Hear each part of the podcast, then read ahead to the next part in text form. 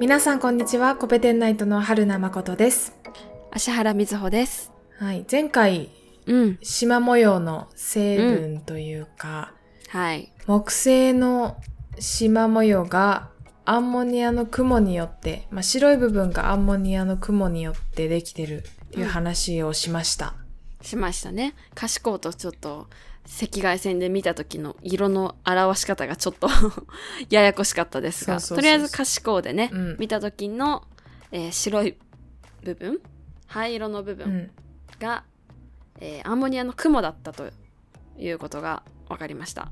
はいで次はその縞模様の維持メカニズムなんですけど、うん。まあ、正直言ってこれもうーん全てが全部解明されているかと言われると、うん。まあ、まだまだなところはあるんですけど現時点で、まあ、どう考えられているのかっていう話をします。はい。頑張ってついていきたいと思います。はい、この縞模様なんだけどもうん。それぞれの層でそれぞれの島とそれぞれの帯でうん。風速が違います。風速が違う。はい。まあ、横方向に、まあ、横方向、うん東西方向に風速が異なっていてうんうん。緯度によって、まあ、つまり木星の北極から赤道までこうずっと移動していくとうん。例えば東風50メートル毎秒を感じたと思ったら、うんちょっと移動すると次は西風ご西風50メートル毎秒を感じるというようなああ、風の吹いてる向きとか速さが、緯度によって違うのね。そうそれね、地球でもあるよね。そうだね、うん。うん、地球でもあるよね。はいはい偏はい。西風やら貿易風やらって聞ねくと思うけど、言よね。うんうん。うんそれのもっと100メートル前、まあ、50メートル毎秒だからもうめちゃめちゃ強い風うんうん。が交互に吹いてるはあ。って感じになる。はいはいはい。はいはい。なるほど。で、島の赤道、まあ、島と帯が交互に並んでると思うんだけど、うん。島の赤道側で西風。しま、ちょっと待って。島、茶色い方か。茶色い横ベルト、なんて言うんだ横、横ベルトでいいか の、えー、北半球の島だったら、南側。 島の南側。はいはい。そうだ南ね。半球の島だったら、島の北側。ってことです よやねやこしいけど。やはやこそうしでいすね。 が、えー、なんだっけ西風西風。はい、西風。はい、で島の極側で東風になってます、あー、なるほど。うん帯はその逆でへー帯の赤道側で東風極側で西風になってて、うんまあこう言うとうーんとうんなんて言ったらいいんだろうえっ、と島と帯があると思うんだけどその境目で風速が一番強くなってるうーんっていう感じいかやそうな、いうことだよね西風と東風で分けた時のストライプと、この見た目のストライプがちょうどこう入れ違いになるというかこうなんて言うんだなんて言うんだ組み合わさるというかそう一致しない形になるうんうんよね、きっとねうんうんうんそうそうだと思ったはいはいはいそうなんですよでそうかうんうん赤道には100メートル毎秒を超えるうん赤道ジェットが吹いてるらしい。おジェットなんだ地球にもなんかジェット気流とかあるなあ関係ないかななんだだっけなうん赤道ではさらに強い力が、強い風が吹いてるとこれそう向きは向きはどうだったかな向きはね私が書いた図だと、うんえー東えーんに西風か西から吹いてくる風は西風だよね。西から吹く風が西風うん、私がレジュメに書いている図は西風になってるんだけど今ちょっと調べますね赤道あジェッとトちなみにジェット気流は偏西風の強いバージョンのことだったから全然違いましたね赤道風かそうなんだね。西風でしたね。うん。うんあ、西風で。うん、合ってる合ってる。オッ西ケー。風です。は西西風風赤道、赤道ジェットが吹いてましうーた。んはい。で、これね、これがなんでこうなってるのかって話なんだけど、うんまあ、気圧とかが関係してきます。うんうん。あともう一個、まあ重要なので覚えておいてくださいって言ってた、木星の自転、自はい転はい速度。でかいくせに早い。うん。そうです。自転周期が、えー一周回るのに10時間。おお。はい。高速の自転があるので、うんえっ、と、自転することによって、まあ、地球でもあるんだけど、見かけの力として、コリオリ力って聞いたことある。コリオリの力って地理かなんかで聞いたよね。それそれうんそれそれ。懐かしいそな。へれ、うん、それがかかってるっていうふうに考えられてて、え。えーコリオリ力って、うん北半球では、まあ運動方向に対して右側。方向地球が回って地球え地球でいいのかとりあえず木星、うん地球でも木星でも回る方向は一緒だから。回る方うん。向一緒回ってる方向に対してみ右右手 右手どっち一緒えっ、とね、運動方、えっ、とね、運動方向だから、え地球上、まあ、地球上もしくは木星上、まあ木星の話してるから木星で考えると、はい木星の表面の物質が、うんえー例えば南から北に動こうとすると、うん東向きにうん力がかかる。へえそうか自転の方向は、自転の方向も東に向かってちあの進んでいくのにあれそうだよねあれ、太陽ってどっちから昇る東から西だよね東から昇るだから西から東に回ってんだよ、地球は。だから、ああ西から東に回ってるから、その方向か。西から東に回ってる西から東えちょっと待ってちょっと待ってちょっと待ってうん。太陽が東から西に、え東から昇って西東からに昇って沈むかくるら。けど日本ってさあの時刻うん。なんだっけ日付変更線のすぐ西にいるじゃんそうだね。うん。まあ、うん日が、日、日が昇ってくる近いところにいる西から。から東に回っていくんあうんそうそういうことそうかそうとも言えるそうだねあのうんそうだねあの地球上に人がピンって立ってるとしたら西から東にこう手前でね そうそう表面手前で西から東に行くねそうねオッケーオッケーオッケーオッケーうんはいはいはいそうそうそう。はいそうで、えっ、と、南半球では、うんえー南から北に動こうとすると、うん西向きにコリオリ力がかかるっていう。南から北に動こうとすると西向きにはこれ自転に逆らう感じになるってことうーん、なんて、うんどうどうなんだろう。自転に逆これらう、よりの力が難しいねうん、右方向、運動方向に対して、まあ、北半球だと右方向、南半球だと左方向にかかる力で、うんそうだね、北半球でさ、うんうんと、まあ、南から北にうんまあ、沖縄から北海道まで直線距離で動こうとすると、うん右側に、つまりは東側にうん曲がってっちゃうのよ。まっすぐ歩いてるつもりなんだけど、東側に曲がるっていうのがコリオリ力で、うんうんうんまあ、気になる人は運動方程式を変形していくと見かけの、運動方程式を座標変換するとコリオリ力出てくるんだけども、へえ物理やっとけばよかったようんそうなんですそうよ。なんだ面白いよ。そうなんだ、うんそれってわかるんだあの座有標名じゃ変ん換すると出てくる。コリオリ力がさ、あの影響してるので台風のあの巻く向きがあ、そうそうそうそうそう。南と北逆っていうのは有名じゃんだからだからそういうものがあることはわかるんだけどまあ頭では理解できないんだよねあー物理やんとけばよかっ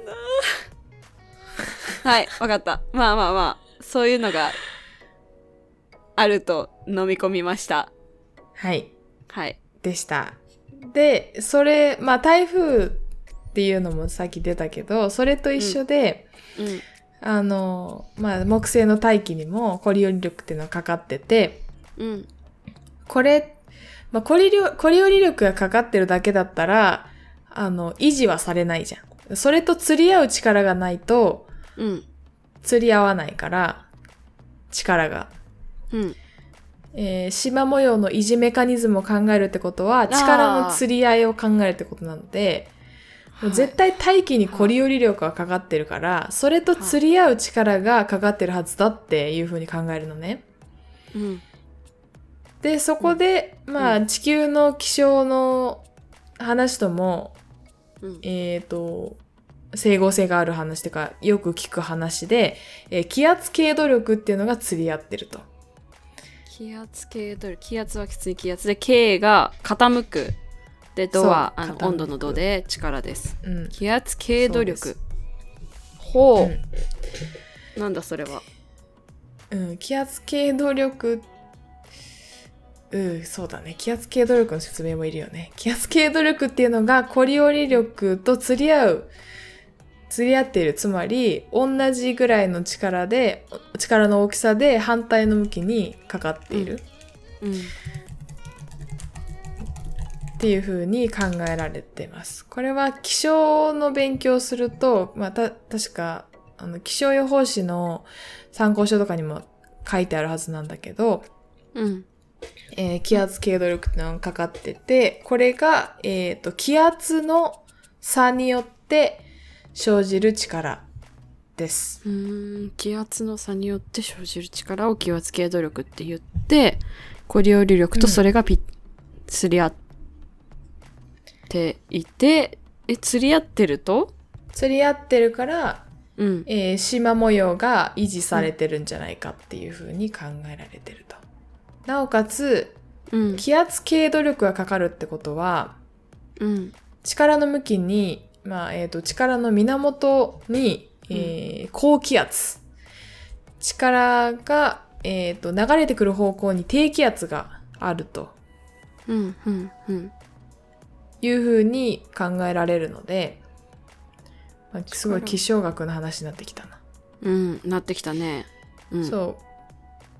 気圧が高いところから低いところに風って吹くじゃそうだねん。うん。うんまあ、それ、それを引き起こす力が気圧経度力って考えてもらっていいかな。うーんううん。ーんなるほどなんていうか大気をえかかき回してるっていうと違うんだろうななんていうんだろう偏りをつけてる力みたいなうんうんと偏りをうんな大くそう気にとうんそうそうなくそうと滑らかにしようとするう向きんに働く力かな、あーこれよりの力で歪んだ歪んだというかこうんうんそうなると次、あの高気圧と低気圧がもともと何でできてるのかみたいな話になってくるね あれなのかなそうだね鶏と卵みたいなもんなんかなう,、まあ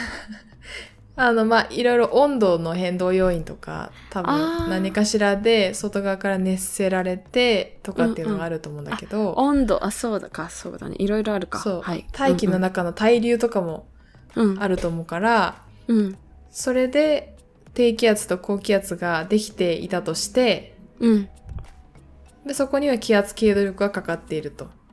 うんうんうんそれがコリオリ力と釣り合ってるから縞模様が維持されてるんじゃないかっていう風に考えられてるみたいですね現在うんうんそうなんか こうしいよあれだよねコペテンナイトでさ気象学の勉強をやるのも面白いよねきっとうん、ちょっと一回、一年ぐらいかけて。 いや、そうなんだよな。一ワンシーズン使って、気象の、だってさ、それがわかんないと、こう、なんかわからないことが多すぎる。こう、特にこう、大気とか、うんこう、雲のでき方とかはさ、もろ気象の話になってそうだから。そうしかも私の専門だからさああのー話せるんだ、結構。まあ、惑星の大気なんだけどね。だから地球の大気ほど、あの、複雑なメカニズムを私はやってないから、惑星一自分般自身、みたいな。そうそうそうそう。はいはい、はい。自分自身の勉強にもなるし、周りに気象予報士の資格を持ってますっていう先生もいるから。うんうん。いや、勉強それはね、する一のもある回あり。うん。うん。気象学のシーズン作ろうか。いいね。楽しそう。ちょっと、興味がある。うん。それだったら私、スペースか YouTube かなんかで、勉強、朝勉強会とかやるかな。おー、気象学勉強会。おもろそう起きれでるす。かな。まあ、アーカイブ残せば。オッケー。まあちょっと、うーん。